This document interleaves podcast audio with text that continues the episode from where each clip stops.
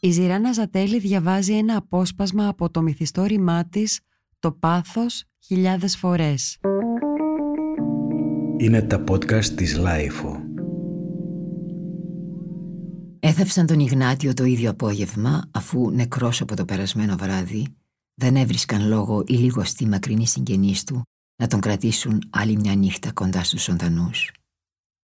Σούρουπο πια, γυρνώντας και από αυτήν την κηδεία, ο Ντάφκος είχε να συλλογίζεται εκείνο το περιστατικό με το χαρτί και τον αέρα. Ήταν τότε στις αρχές, στο λικαδιές του μυστικού, το πρώτο δείγμα που βρήκε με τις παράδοξες γραφές της Λεύκας και παρεσυρμένος από την έκπληξη είχε βγει με αυτό στο δρόμο. Ακόμη σε πελάγια ανυποψία έπλεε, που λέει ο λόγος, μέχρι που ξεδίπλωσε το χάρτινο βαρκάκι της με τα ανάποδα γράμματα και ένιωσε στην αγωνία του να τα διαβάσει σαν τον κρεμασμένο από τα πόδια που εικονίζεται σε κάποια τράπουλα και βγάζει τότε το κεφάλι από το πορτάκι του ο Κυροπόλης, Θεός χωρέστον ο Ιγνάτιος και του φωνάζει «Ε, Ντάφκο, μη διαβάζεις έτσι όταν περπατάς, θα σκοτωθείς». Δεν σκοτώθηκε, δεν έφτασε μέχρι εκεί, μα του αρπάζει το χαρτί από τα χέρια ο αέρας, του το αρπάζει και να.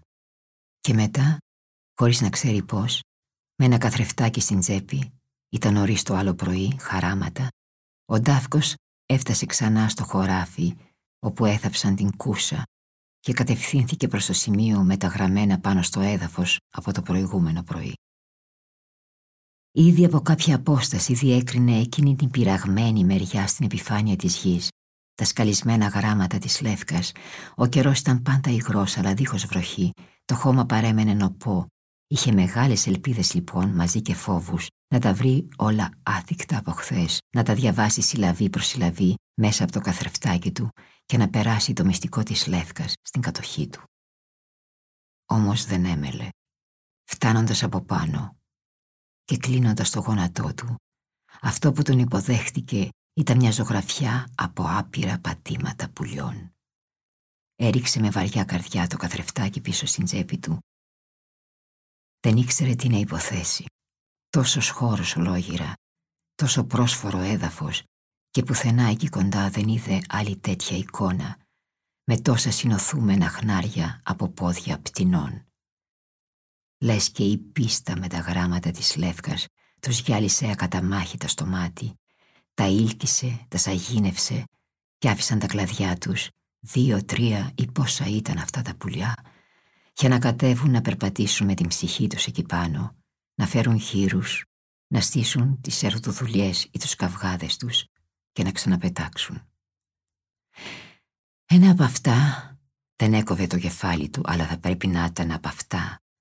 Ένα με μακριά ουρά γαλαζόμαυρη, φρυδάκι κίτρινο και ψηλά ποδαράκια. Στεκόταν λίγο πιο εκεί, σε μια πέτρα επάνω και κοιτούσε προς το μέρος του με ύφος που έμοιαζε αρκετά συμπονετικό. Τόσο επίμονα δε, που τον έφερε στην ανάγκη να σκεφτεί ότι σε κάποια άλλη εποχή, σε έναν κόσμο άλλον, ποιος το ξέρει, μπορεί αυτός να ήταν το πουλί και το πουλί στην θέση τώρα αυτού Η Ζυράννα Ζατέλη διάβασε ένα απόσπασμα από το μυθιστόρημά της «Το πάθος χιλιάδες φορές». Είναι τα podcast της LiFO.